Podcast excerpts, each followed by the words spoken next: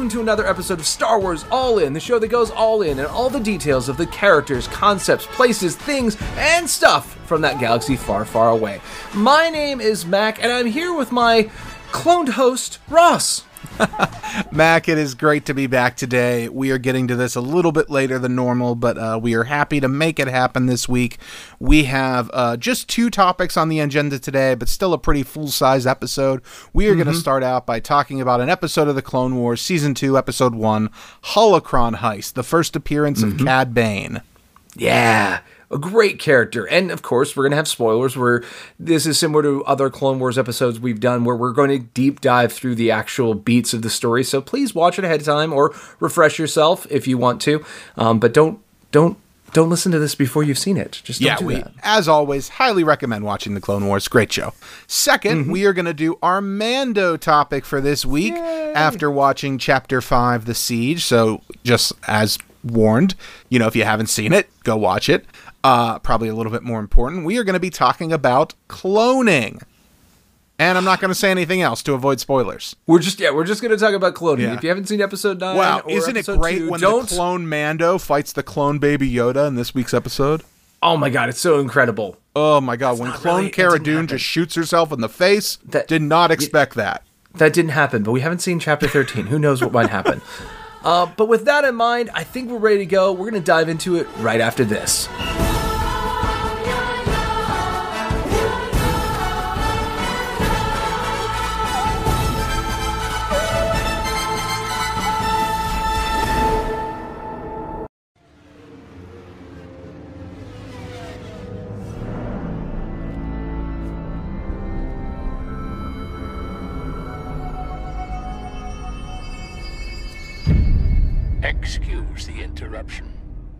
Was saying, Bounty Hunter, I have need of your services. I'm listening. I need a Jedi holocron. To get a holocron, I'd have to break into the Jedi Temple. It's impossible. Not to mention, deadly. Perhaps your reputation has been exaggerated. I want a Rogue-class starfighter, with elite weapons, cloaking device, the works. Oh, and triple my usual rate. Your price is of no concern. I will also provide you with the means to get inside the temple. You've got a deal. Mac, sometimes in Star Wars we have to learn tough lessons. Mm. And in this episode of the Clone Wars that we're going to be discussing today, the whole plot centers around Ahsoka learning a valuable lesson sometimes things aren't always as they appear. Mm. And even though this episode gives us a lot of really cool stuff that we're going to discuss today, yeah. for the most part, the entire story hinges on Ahsoka, um, well, overcoming something that she's struggling with. Yes. And that's where the episode is going to pick up today. So we are going to talk about uh, season two, episode one of the Clone Wars, mm-hmm. the episode titled Holocron Heist. And this episode is big for a couple of reasons. Like I said, it features all of our big heroes Anakin, Obi Wan, Ahsoka, Mace, Yoda. It also is the introduction of a character who is a huge fan favorite, Cad Bane, the bounty hunter. So we are going to discuss all of this today, this entire episode. Uh, so if you've never seen it and you want to watch it and you don't want to have anything spoiled, you might want to go give it a watch first. But otherwise, we are going to dive right in. So, Mac, mm-hmm. have you watched this episode recently? I have not. I was supposed to. That's okay. But it's been a wild week, so I, I did not get to it, unfortunately. That's okay. Well, that's all right because I have watched it recently. I've watched it uh, maybe two or three times this year. It's definitely a great episode that I find myself going back to uh, a fair amount, uh, and especially for one of the first two seasons. Uh, you know grouping of episodes it's definitely one of the best arcs between the two. So highly highly recommend and, watching it if you and haven't. i do remember i mean i remember some of when this came out because i was watching clone wars as it came out week by week and listening to podcasts and stuff that were like flavor text. Yeah. i remember this being you know really exciting for me because it's it's the holocron heist. And so like we were going to get into making holocrons like into super canon because while they've been kicking around canon they originated in like the knights of the old republic comics so i've always been a big fan of them and it was kind of cool to start seeing. Well, well, we'll get into it. Like where they're heisting from, the fact that it exists and was established in canon in this makes me so happy. Yes, and it's something that we've seen pop back up all over canon. We'll talk about that more in a minute, but let's start where the episode opens. Mm-hmm. So we see that there are a couple of different battle fronts happening on Felucia. Um, we have Anakin and Obi Wan together fighting, and we have Ahsoka leading another force off on her own. A retreat is happening. Anakin and Obi Wan they're pulling out. Rex is there. They're getting out of the situation. They're abandoning the front for the meantime. Mm-hmm. And Ahsoka's refusing to leave because she feels like she's about to win her battle, like she's about to defeat these droids.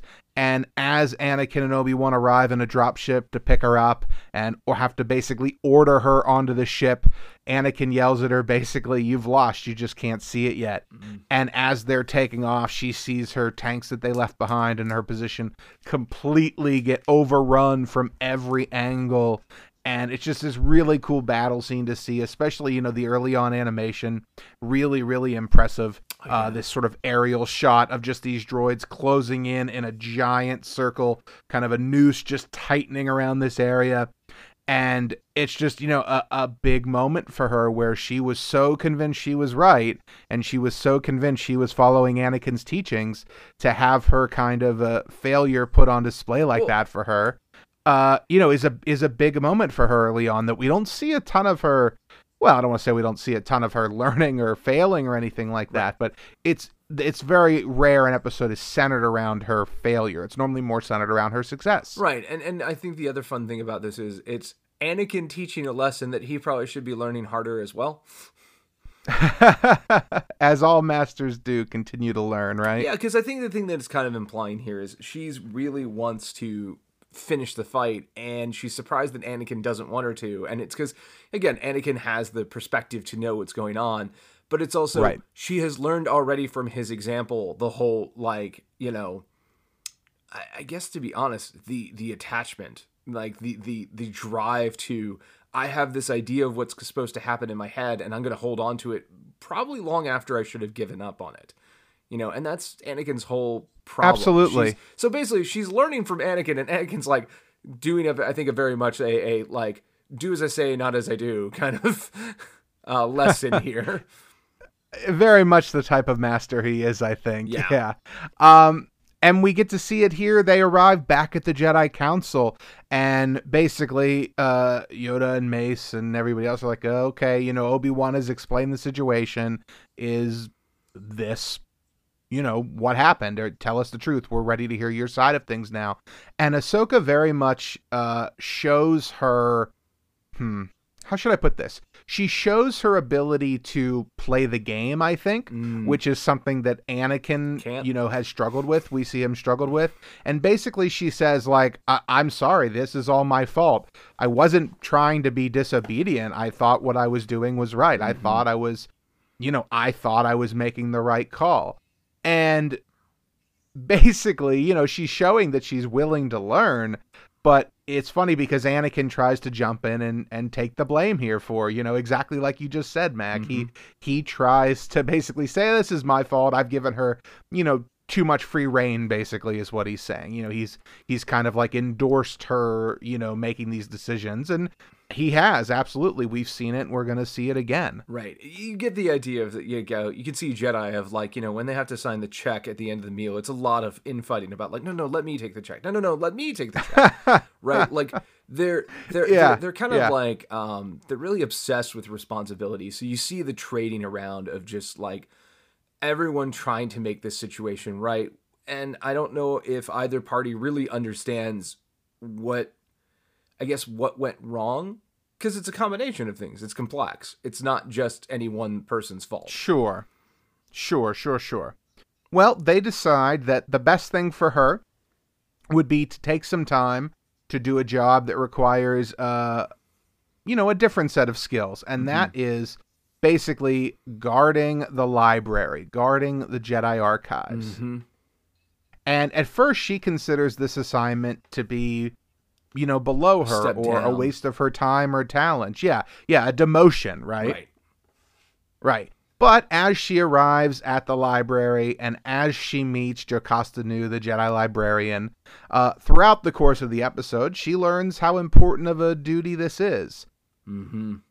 So, Mac, I know this is something you're particularly Yeah. excited about. Tell us about what we'll find in the Well- Jedi library besides text of knowledge. So the thing is, we've seen like the digital bookcases and stuff. Um, you you know, when we see the library in episode two, you kind of get a feeling of like just how big and dense it is, and you also see, Yep. um, you know, the statue of the Lost Twenty One kind of going down the center row, and you know, when she's being taught by Jocasta Nu of like, well, actually, your your main duty will be protecting this, and we sort of go to a corner where we did not see in the movies, and we see the holocron vault, which is just this you know, massive collection of all these little geometric shapes that are the holocrons, these storage mm-hmm. systems of ancient knowledge, these interactive sor- pseudo computers, because they're like hologram projectors, but they're more complex, they're more ancient, and there's a little more of the force running around them because they are, for lack of a better term, they are fully interactive and not like a computer program, like a like it's essentially an, a master kind of putting down their memoirs and what they've learned for posterity and sort of channel a little bit of their essence into it. Yeah, I think you you really hit the nail on the head when you kind of say touched by the force. There's something that only a Jedi can open. And in this case, uh Jocasta Nu, the Jedi librarian, uh tells Ahsoka that only Jedi masters are allowed in. It's been years since she's even been in there herself. And we see Kit Fisto, who's a member of the council until episode three. Yeah. Uh, we see him going in here, so a, a nice little Kit Fisto moment. um, and so that that becomes sort of Ahsoka's introduction to the concept. Well, I mean, she knows what a holocron is before this, but it's her moment of clarity around. Oh, maybe everything you know that I'm told to do has some meaning or some importance behind it, and she's starting to realize this assignment might be a little bit more than she initially understood. Yeah, and I think it's starting to Now- backpedal a little bit of like, you know, the glory in battle is not is not really what the Jedi care about. Like protecting this knowledge is more important than winning a particular battle. Absolutely. Now, this is about as good a time as any to introduce our main character for the episode because even though this is a story about Ahsoka, this episode really stands out and most of the uh, story from about so he appears about six and a half minutes in from that point on resolves around this character and that character is Cad Bane. So this is our first time talking about Mr. Bane on the podcast. Uh, if you're not familiar, he's this great, great Duros bounty hunter. He's got this sort of really skinny, thin, tall look to him. He's got a giant Western style hat Yeah. on, a long trench coat, definitely, you know, evoking that gunslinger look. I think that's one of the biggest things about it is like if you've been enjoying the Mandalorian and the whole like re-injection of the Western genre into Star Wars, Cad Bane was sort of like the first sort of callback to that because he is very much. I mean, he's basically got like a leather duster coat. He's got that wide brim hat. He's a gunslinger, and he also has that sort of almost a draw to him, like the way he talks. He's got a little bit Yes. of that that that little bit of Southern Texan sort of draw to how he talks. Corey Burton, the Mm-hmm. voice of Cad Bane, and also should point out, also the voice of Dooku. Yes. and many many other uh, smaller parts, Mm-hmm. but worth pointing out uh, because he does such a fantastic job. So we see Cad Bane for the first time. It's this amazing shot where we're looking in through the a window in Coruscant. You know, millions upon millions of windows, right? And we pan in, we zoom into one, and through kind of the light filtering in through the shade, we see Cad Bane leaned up against the wall, arms crossed, looking out the window, um, giving us all of the vibes we need to let us know that he is a bad guy, that he is not one to be trifled with. And if that's not enough, he's got a dead Jedi Knight in the corner.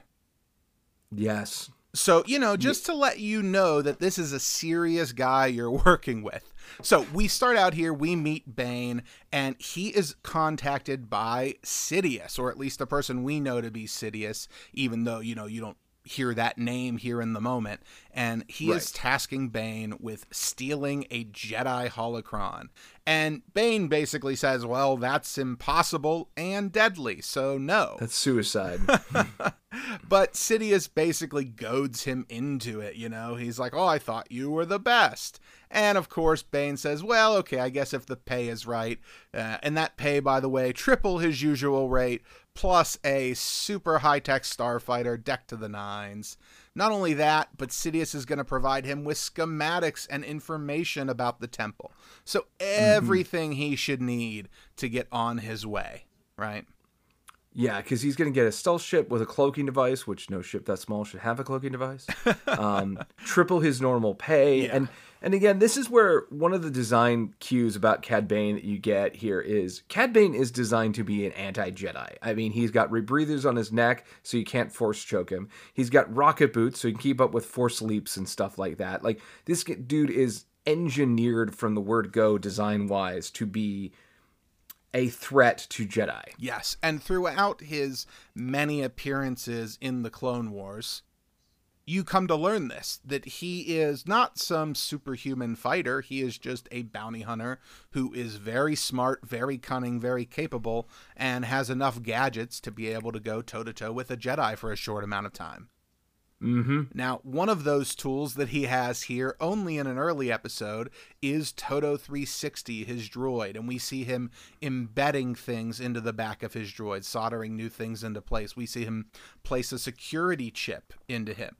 Now, at this time, uh, a changeling by the name of Cato arrives at his door, and Bane shows the changeling that Sidious has provided a map of the temple as well as the security chip inside of Todo. So, you know, giving us some justification for how he's going to be able to pull off this heist.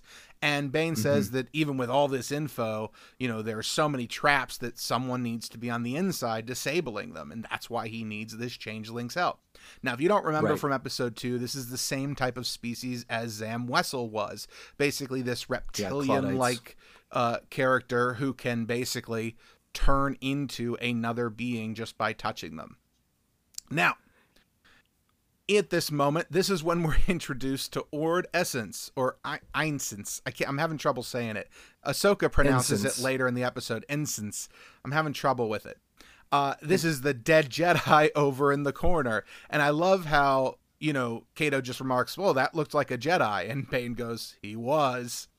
Like just like it's just commonplace for Well, him, just taking out a Jedi. and and again, channeling the energy that got Boba Fett to be such a popular character, Uh-huh. we see the effect of Cad Bane and the way people react to him more than we've seen him do anything, and that just sells his credentials as what he is. You know, Darth Sidious is revealing himself to this guy to hire him for a job. You know what I mean? We see that he's casually killed a Jedi off screen. It just sells him as powerful and a threat without him actually doing anything other than some soldering so far. yes, exactly. And we will get to see him be a threat more and more throughout the episode, which is what is great. It's such a slow ramp. Um, now, this is where our Jedi start to come back into the mix because Yoda senses that something is off, but doesn't quite know what, just knows that they need to be on alert. And then, as we see here, we see uh, Cato coming in to the Jedi Temple into the library. We see Bane using his rocket boots for the first time to boost up to the side of the temple. And there, Bane tries to make contact with Cato, but he is being bothered by Ahsoka. So this is where Ahsoka comes back in. Cato is in the Jedi library, in the archives, trying to help Bane enter shutting off security systems and the like. And basically, he's able to ditch her, but she's going to be a little bit suspicious. And that's going to, you know, come back around later, teaching her to, ment- uh, you know, pick up on some of those small signals. Right, right, right. Now, Cato is able from inside to send coordinates out to Bane and Todo so they can find a weak point to get in. And this is when Anakin and Obi Wan and Yoda all kind of detect the presence of these people who are not supposed to be in the temple. So the Jedi are aware that people are in the temple. Anakin, Obi Wan, they're all sensing it at this point. And, you know, Bane, Todo, they're in the vents now. They're going through these giant ventilation shafts, giant fans. Todo, who's voiced by Seth Green, by the way, um, you know, is tripping over security sensors, and Bane's almost getting sucked he's- into a giant fan.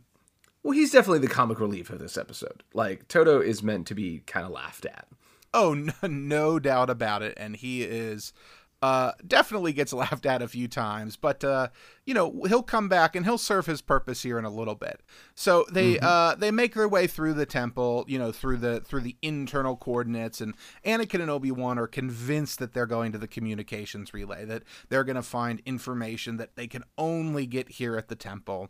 That must be why they're here, trying to get war information. So they're convinced, right. So they head to the communications room to try and cut them off. Now, as they go through, you know, more inside, uh, you know, more inside of the temple, Bane, Todo, they're on their way. Uh, Jocasta Nu realizes that the Jedi Cato is masquerading as seems out of place. So she Yes. approaches him, realizes something is off, realizes that, you know, knowing the temple is on lockdown now. And Cato knocks her out and takes her identity. Takes her appearance. Yeah. Yeah. and continues to try and assist Cad Bane. Now, Cato does manage to shut down the security fields as Bane makes his way closer. But as Bane and Todo are at their final step, Ahsoka comes in and realizes what's going on, confronts the fake Jocasta. A lightsaber, I'd call it a battle ensues, but not exactly because Ahsoka obviously easily defeats someone who is not force sensitive with a lightsaber. So she just kind of, you know, performs a few blocks, a few blows, uh, and then is able to essentially overcome him. Now, meanwhile, Cad Bane sends Todo off in another direction. He basically says, okay, cut a hole in the pipe here and make your way to the security area, you know, make your way to the communications area. And Todo goes, but there's definitely going to be Jedi there, right?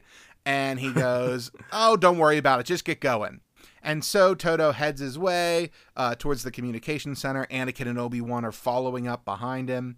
And what we see is that Bane used the droid to go and distract. Anakin and Obi Wan kept following him, and he was able to get into the holocron vault and steal a holocron.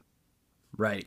So at this point, Bane is undetected. The Jedi are following a fake lead, right? Yep. And he's got a holocron. And we've only got a few minutes left. So Todo arrives at the communications room. He mm-hmm. pushes out a vent and he looks up and he sees Mace Windu there and all the other Jedi. And he's realized that, you know, he tries to talk his way out of it. And then all of a sudden he starts There's beeping. beeping here. yeah. And Mace shouts bomb. And of course, Todo's like, where?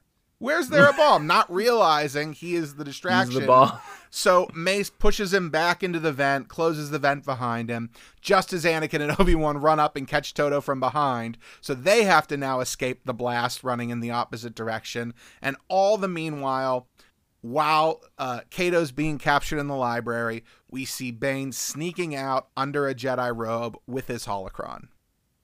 Right. So, this entire time, this entire distraction, right? Sacrificing a droid, a bounty hunter, Bane still gets away with his holocron. Right. It it's um yeah, because he's he's basically just sort of walking out with a Jedi robe on, right? yeah, yeah, it's great because you can see he's like stolen this robe from someone. Uh, it looks good. Um, you know, it suits him, but you can see his face poking out, and we know now. At the end of the episode, Anakin and Obi Wan and Mace, you know, they meet with Ahsoka, and you know, they they tell her how great of a job she's done, but they realize that the holocron that's you know has been stolen, and they say, well, that's no good without a Jedi. Well, Cato, the changeling who was helping Cad, reveals that Bane's next target is a Jedi, and not just any Jedi, a Jedi who is Keeper of the Kyber, basically the Jedi who has the list of all of the Force sensitive children in the galaxy. That same sort of list that we see actually in uh, Jedi Fallen Order. Yep. Might be literally the same list. It literally it probably is. Every bit of evidence points to it. So this is a multiple episode arc that will continue. However, this is the end of episode 1 and it is a great introduction for a now infamous Star Wars character uh, among fans of the Clone Wars and with the way uh Clone Wars characters have been making the jump to live action, you never know. Mm-hmm. It's it's really interesting because again, it establishes ba- Cad Bane, who I think was used in the Clone Wars basically, other than not really having an ending, because he sort of just has a last appearance and it's not particularly like written as the last time you'll see Cad Bane. Other than that, like they basically just did a really good job of using him just the right amount of time that he always was a threat and he never became commonplace. You know, one of the flaws of the show, which they knew they tried to work against it, is like people like Asajj Ventress and General Grievous get thwarted enough times that you don't really they don't feel as threatening as as the show goes on, right? But every time Cad Bane shows up, that dude is is trouble.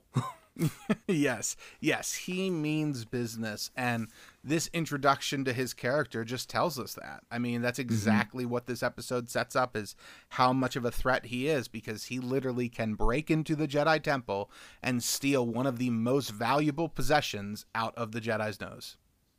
and it, and it's great because like you said he gets away with it like um, it's um the heroes don't save the day No, that's sort of they, the- they win the- battle but lose the war. Right know, and they- that's they- sort of the they- message here right it's yeah. just that ahsoka's winning learning is like you know you, you know it's battles that lead up to a war you won't win every battle but you need to win the war Mm-hmm. um And the whole thing is about noticing the details, right? She does. She notices that something is off with this Jedi. She notices that something is off with Jocasta. But then, as she thinks she's succeeding, Bane slips right out behind her. Right, and we also learn just again how ruthless Bane is because he sacrifices his his plucky droid companion Yep. and totally just leaves his Clawdite partner to be arrested. Like Totally. doesn't doesn't even attempt to save them. Classic Bane. Yeah, but you don't get to be the best by having lots of friends. That's right. That's right. And he's going to prove that time and time again. Yeah, we definitely need to come back. We need to explore Oh, him we more. will. He's one of my favorite characters from Clone Wars. One day he'll get an entire episode. There's no doubt about it. agreed, agreed. Once he makes his live action jump or his return to animation, we will uh, we will do a full Don't campaign episode. that'd be so cool. I think it's going to Um, happen, Mac. You never know. Well, hey, do you want to go? Uh, let's let's go sideways and let's go talk about some live actionness. Oh, let's do it. I'll see you there.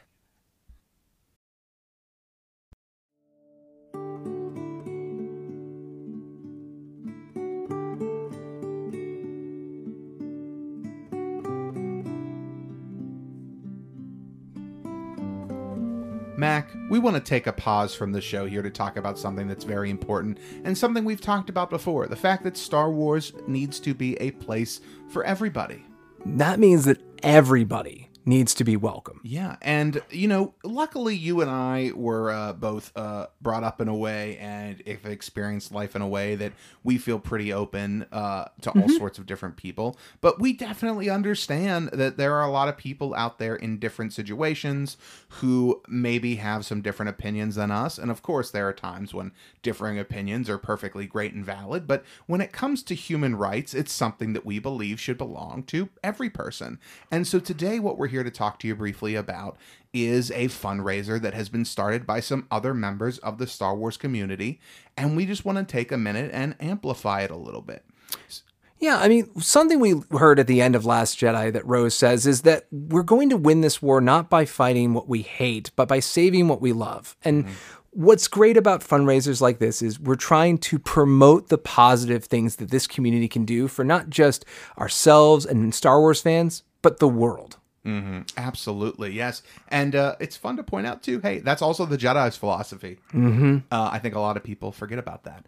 But anyway, this uh, fundraiser, which you can find on GoFundMe, and if you search, it is titled Trans Rights Are Human Rights. This is the way. And this is a fundraiser that's been going on for a little while now. They've raised over $11,000 at the time of recording this. Isn't that insane? $11,000. It's exciting, but it's still can go further. And that's let's- why we want to boost that voice and let you know about it so that you can support it. Absolutely. So please feel free to seek this out. We are going to share the links on our Twitter uh, as well in the coming weeks uh, to go along with our different Mandalorian segments that we're going to be doing. But uh, we also just want to point out why does this exist, right? Well, where this money is going is to the Trans Law Center to help defend people who can't defend themselves against um, either physical attacks or discrimination. Right.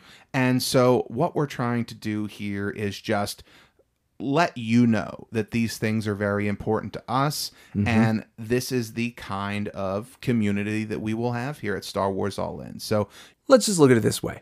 We're Star Wars All In for a reason, because it's all in on Star Wars and everyone belongs.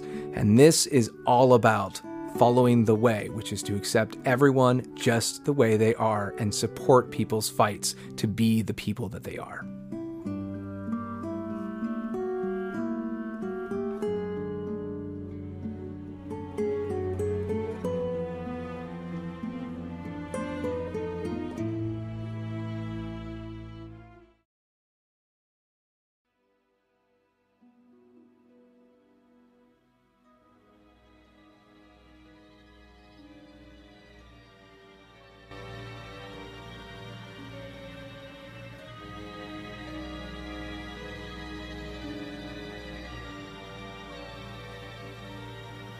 They're dang fine cloners over there on Kamino.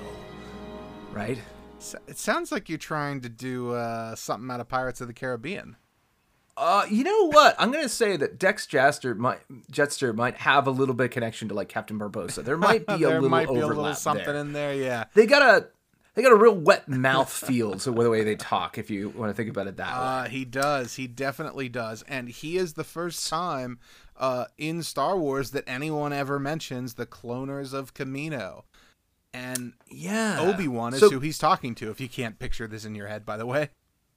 Yeah, it's a diner, and they're looking at Kamino's Saver Dart, and uh, just talking about, you know, this comes from Kamino, and Kamino is known as um, really, really crafty cloners. Now, cloning is a thing that's been kicked around in the in the annals of Star Wars for a long time, especially in Legends. Uh, there was stories like uh, Dark Empire, which actually foreshadows Rise of Skywalker, which we'll get to. Um, you saw uh, a bunch of it in even the first quote unquote part of the expanded universe in Heir to the Empire. We talk a little bit about cloning. Um, and it's been in the background of Star Wars a lot, but we're going to kind of try, as we usually do, to stick more to canon sources as we discuss cloning and what it is in the Star Wars universe. And this is sort of our Mando attached topic because if you have watched Chapter 12, The Siege, it comes up, or at least it's alluded to, maybe is a better way yeah, to alluded to is probably the right way to put it because we don't know everything yet about it, but we will learn. And we get most of our information on cloning from episode 2, Attack of the Clones. And that is where we're going to start here today with our explanation. So Obi-Wan arrives on Kamino, this rainy world, um, you know, this ocean planet with no visible land masses other than these man-made structures. And he is greeted um I, I mean, I would say in a friendly manner Oh, by yeah. the No, Kaminoans. they're, they're happy to welcome him. Yeah, and they believe he is a representative of the Jedi Council here to see the army that they've cloned for him. And of course, to Obi Wan, this is a bit of a surprise. He knows nothing of the creation of an army, especially when he finds out that this was over 10 years ago. This army was commissioned back before the trade blockade on Naboo, back before mm-hmm. any of the, you know, back when he was still a Padawan. And so this is complete news to him here that there's this army here that has been made by these uh, and not only that, it's a clone army. Right. And this is important because we we as Star Wars fans since 1977 have had this imagination of like what is cloning in Star Wars because we hear the term the Clone Wars. You know, you served my father in the Clone Wars. What are the Clone Wars? What were they cloning? Were, were we fighting the clones? Were the clones fighting for us? And episode two sort of starts to peel back, um, at least in the early 2000s, what George Lucas thought he meant by that line, um, by creating the fact that we have this this legion of troopers that are all cloned from one person, Jango Fett. Um, and we establish some important facts about cloning. First off, all the Kaminoans are clones themselves. They are constantly, you know, using templates and refining their forms, and everyone here is a genetically created being. Uh, they don't. Uh, they don't. Essentially, they don't reproduce naturally. They only reproduce through their cloning techniques as they try to perfect their physical forms.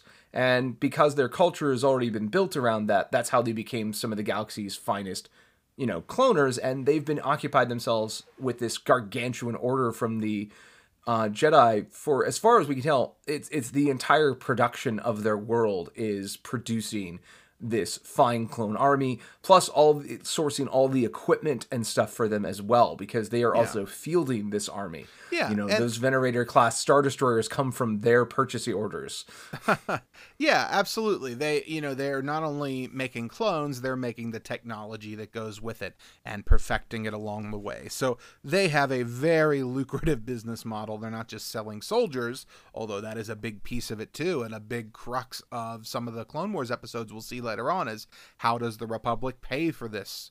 You know, where is this money coming Stuff, yeah. from? Uh, and so, you know, the, the cloners will pop up again, but essentially what we learn is they've created an army based on this man, Jango Fett, which is who Obi Wan is after, even though he doesn't necessarily know all of the details yet.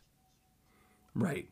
And we get to see sort of the cradle to grave here. We see, um, you know, these vast um, conveyor systems with these essentially artificial wombs, these glass wombs where, like, we see, you know, uh, essentially fetuses being grown inside them. And then we see them as children getting this flash training. They're in these little, you know, sort of classroom seats as all these pictures are, you know, going hyper fast in front of them as they're flash learning all the things they need to know as a soldier and then we see them equipping up and you know doing combat trials in the clone armor which as star wars fans we are very reminiscent of. Yes it has the t on its face of that we're used to from mandalorian but that is stormtrooper armor to be sure.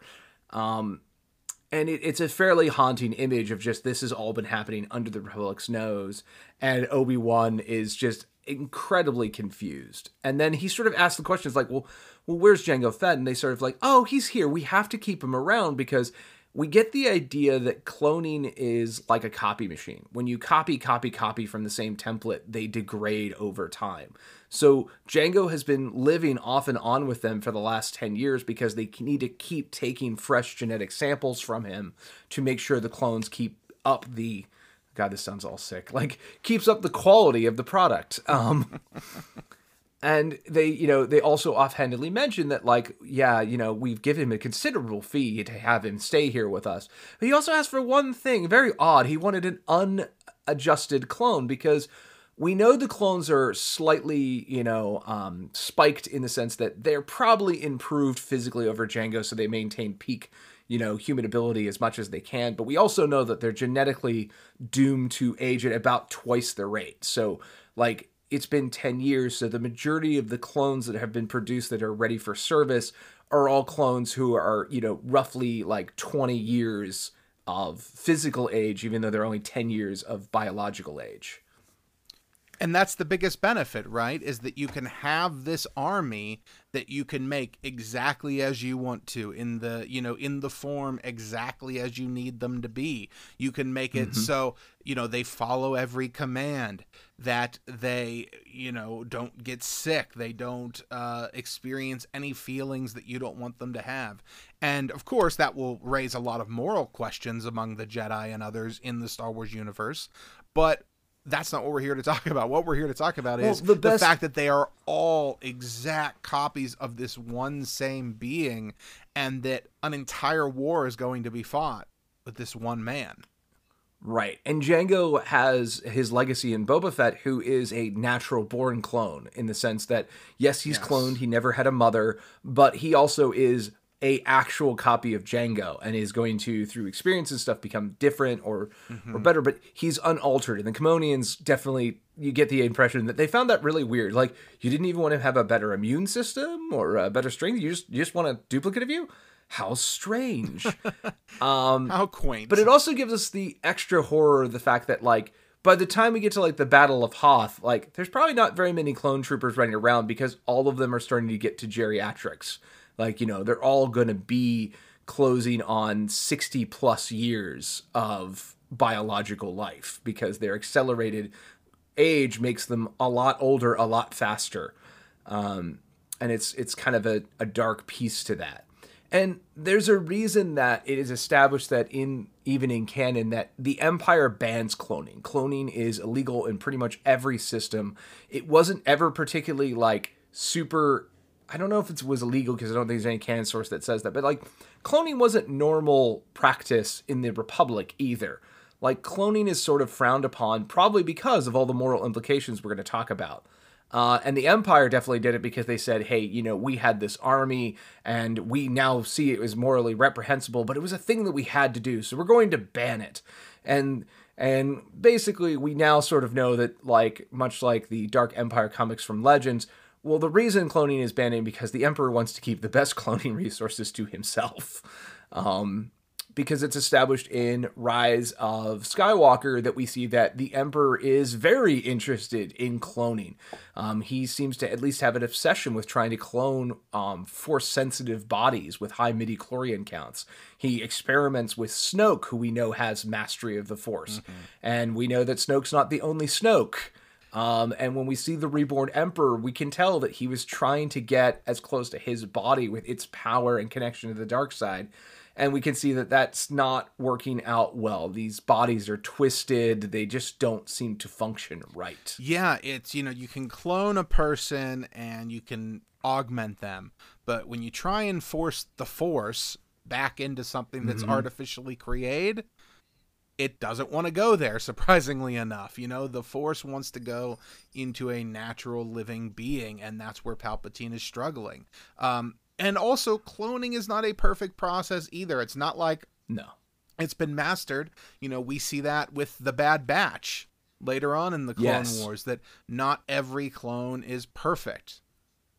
Mm-hmm. And some get abnormalities as they go. Mm-hmm. And the other thing about it is we also get the feeling with the Bad Batches as the war goes on, we need more soldiers. So we're we're we're okay with taking the factory seconds now. Like we just need to keep deploying people. So yeah it's uh, it's all good mm-hmm. that you know, and and the other thing we also found that it's actually a very important uh, break from from some science fiction writing, especially at the time when you know when George Lucas put the word Clone Wars down. We are establishing that clones in this universe are how we know clones to be after cloning sheep as a species here on Earth. That you are creating a duplicate genetically, but that their experiences then will shape them. Because the clones are not Jango Fett as a person. They have their own personalities yes. and they actually have a whole rainbow of different personalities that come out of their experiences and what they latch on. Because they're still 10 year olds. So, you know, when they see a Jedi or they see an experience, they get really attached to it and they really, you know, try to write that into their personalities as you know, becoming an individual is a huge part of the clone experience. You know, they're all brothers and they treat each other like family, but they also are desperate to sort of strike out their own personality. And by the time of episode three, we see that clones have become fairly individualistic, being allowed to like alter their armors and their equipment and sort of blossom as not just, you know, the factory floor I duplicate they start out as. And I don't think you see that more um, present than when we start seeing like again characters like Rex and you know we get all this time spent with him and we see how much like Anakin and his experiences and Ahsoka influence him because in the Clone Wars finale we see that all the clones that served under Ahsoka directly are more than happy to change their armor to reflect their devotion to her. Yes. You know, because again, these are very impressionable beings. Uh, and I think that's important because we think that that might be also this is okay this is my own speculation but like i think that's another reason why the emperor's attempt at cloning isn't as successful is because a new being a new uh, creature even though it was made through scientific methods it exists in the force and has you know some touch of midi chlorians it has some connection to the living yes. force and the emperor is trying to override that by just destroying whatever person that could have been and just replacing them with his own consciousness. Yes. I think that might be another reason why this is such an unnatural and awful process. Whereas even Anakin, who's implied to be a virgin in the Force, essentially the Force manifesting a life, you know, how that turns out to be a natural, normal thing. Whereas these clones, they are unnatural, but they're still part of the cosmic plan of the Force and all that good stuff which sort of brings us back to what we see in epi- in chapter 12 the siege um, as uh, Din Djarin and pals are basically trying to take out this last remaining imperial base on Nevarro, Mm-hmm. they eventually get to a floor where they see all this genetic experimentation going on these bodies in vats that have been twisted and and you know mutated and things like that and it's heavily implied that this is Moff Gideon trying to use um, the scientists we saw from the earlier episodes from season one, who was extracting midi-chlorian samples from the child and trying to use them for transfusions, trying to transfuse those into other beings, other creatures. And these things we see in the vats are either the result of those experiments failing or maybe it's clone bodies that they're using to inject these M count laced blood. But we definitely get the idea of like, okay, so this feels like something that could have the far reaching touch of stretching all the way out to what, you know, the Emperor is trying to do, which is create, you know, a perfected clone body. Or it could just be simpler the fact of like they're trying to make more force sensitive weapons. They're trying to make their troops able to harness some measure of the force. Yeah, it's really interesting to speculate because we already know, uh, you know, at, at this point, the Emperor is alive on Exegol in a Yes. cloned body. So it's not Right. like he doesn't already have those cloning facilities set up. And we also know that the remnant of the Empire that ends up turning into the First Order also at this point in the timeline would be out in the outer rim. So I think personally it's unlikely that Moff Gideon is acting under orders from the Emperor or from the First Order or from an Imperial remnant, you know, whoever is in charge at the moment. Um, I think it's unlikely that's what's happening. I think what's more likely here is that he is experimenting with force powers for his own benefit. He is not serving, Well- you know, an emperor. He is trying to be the new emperor, believing that his emperor is dead. Well, the strange thing and what I think is exciting is trying to figure out exactly where the Imperial Remnants ends and begins. Because all we know about how the Imperials resolve, you know, dealing with the Emperor's death comes from like aftermath. Yeah. And sort of that that meeting that they all have about how they're going to proceed. And then eventually, you know, it ends in the Battle of Jakku where the em- the Empire has to sign its the Galactic Concordance and finally shut down. And that's where we always thought, okay, and the remnants of the hardliners run off to the wild s- space and they start the First Order. Yeah. But now Rise of Skywalker gives us the impression that the most loyal parts of the Empire retreated back to Exegol and then eventually started going out from Exegol as the First Order. That the First Order might have been an expression of the Emperor slowly putting his power back into the galaxy. So it's really going to be interesting to see if what connections, if any, Moff Gideon has to the First Order, the the Empire, the Sith Empire that exists or is being created on Exegol, the Emperor himself. It will be very interesting to see how all that will turn out, and I think we are going to get the chance to see it because Gideon seems just extremely ambitious and wise in a way that you know could imply either way. And and I think all of this gets really screwed up because there's General Lion in um, uh, Rise of Skywalker that basically gives you the idea that yes, there are ex Imperials loyal to the Emperor serving on all across the First Order. That the Emperor, one way or other, actually controls the First Order, whether that's directly or indirectly. He's he the First Order is his machinations, if that makes sense.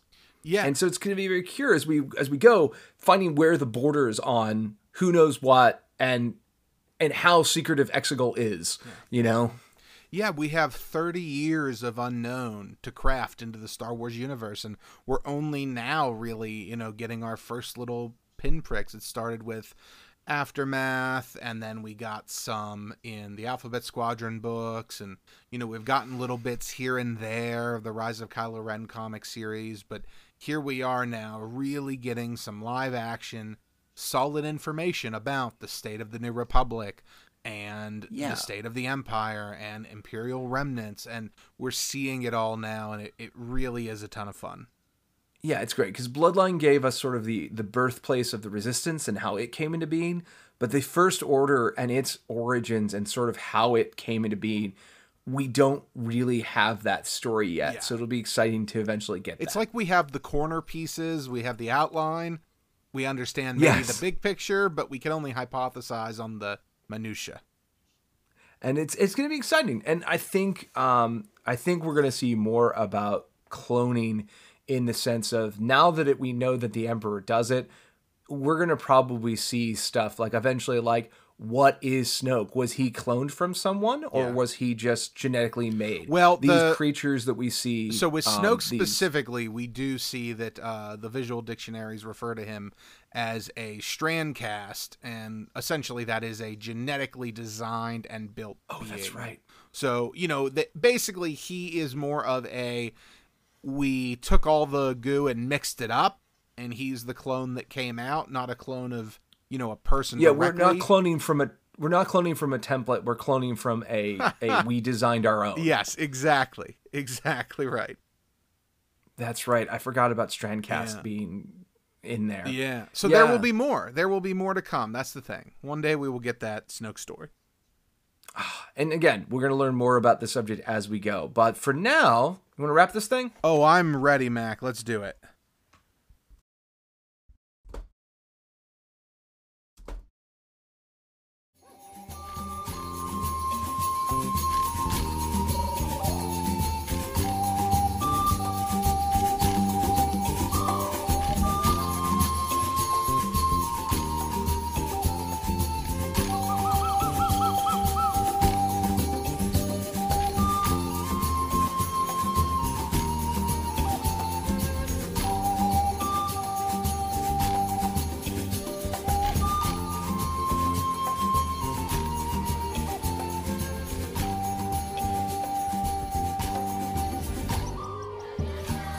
Right, another episode of Star Wars All In in the can.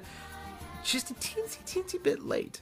But if you're listening to this on Wednesday, you we already got it to you. We so that's good. we appreciate your patience as we uh we're like 18 hours late, but we we are making it happen. We had Mac had all kinds of stuff. I had all kinds of stuff. Oh, yeah. It's been a weird.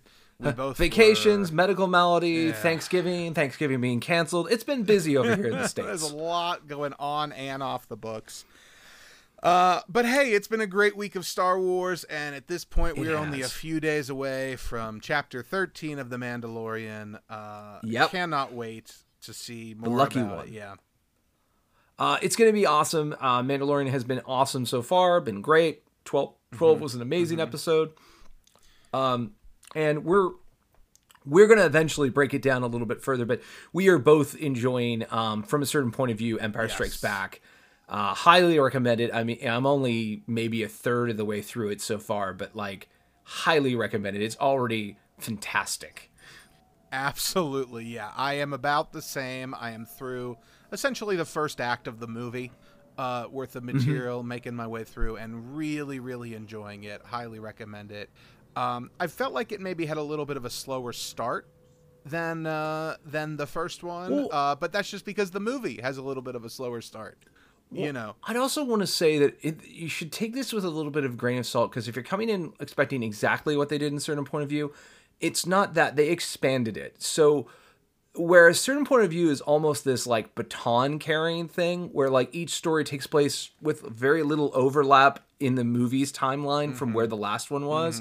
This one like you retread the invasion of Hoth like four or five times from different point of views and that's okay because there are 40 stories. This is a significantly bigger in scope project than the first certain point of view was. And I think the benefit of that is you just get a lot more perspectives on things. Well, I mean, I think what you mean. I mean, the first one also had forty stories. It's just these are a good. This is a longer book. Well, what I mean is, I think the point of the original sort of point of view was, again, I remember it flowing very narratively along with the movie, and each sidestep we took was still like time. We weren't backpedaling in the movie's time. Yeah, there was time a very, very little of that in the first one. Absolutely. and because we're telling longer, larger stories, I mean, like Wedge's story felt like you know halfway to a novel, uh, novella, which how how big it was of a story. Like it's it's really interesting to me that I think this is this is exciting because it really really just makes me go like I cannot wait for a certain point of view. All nine movies. I want that to happen. I mean, maybe it'll take 30 years, but still, I want it to happen. Absolutely. Absolutely. I can't wait. I can't wait for the inevitable caretaker story when we do The Last Jedi. Uh, g- uh, uh, yes, yes. I want to know what they That really, really think, fun. You know, yeah. Um, so definitely encourage people to go go play with that. Um, other news in Star Wars, uh, we you know we are starting to see the Lego Holiday specials come out. Uh, I haven't watched it. Ross, have you watched I it yet? I have, yeah. I've seen it once. Did you like it? Thumbs up, I did down. like it, but I need I do need to watch it again before I have any sort of concrete thoughts. Well, I think in late December we might talk about that a little more in depth. Yes, we definitely will uh, have it on the agenda coming up here. So fear not, giving you plenty of time to watch it, and then come back and we will discuss. And I just want to mention one other thing that's really exciting. If you are enjoying Star Wars Squadron, um, they did announce that despite them saying there wasn't going to be any DLC, there's going to be DLC. It's free.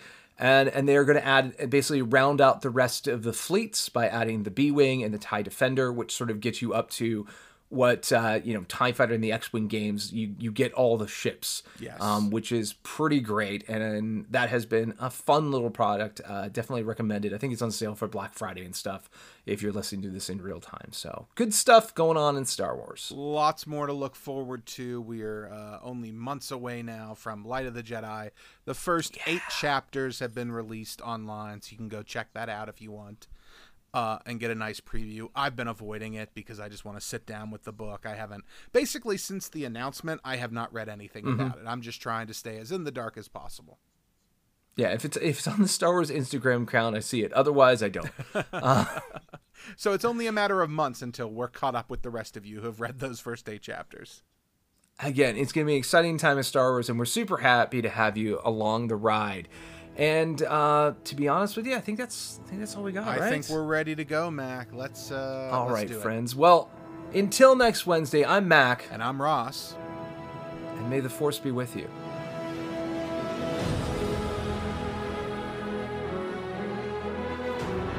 This production is not endorsed by any other property and is the sole responsibility of Mac Purvis III, Ross Greco, and those involved in its production. It is meant for entertainment purposes only.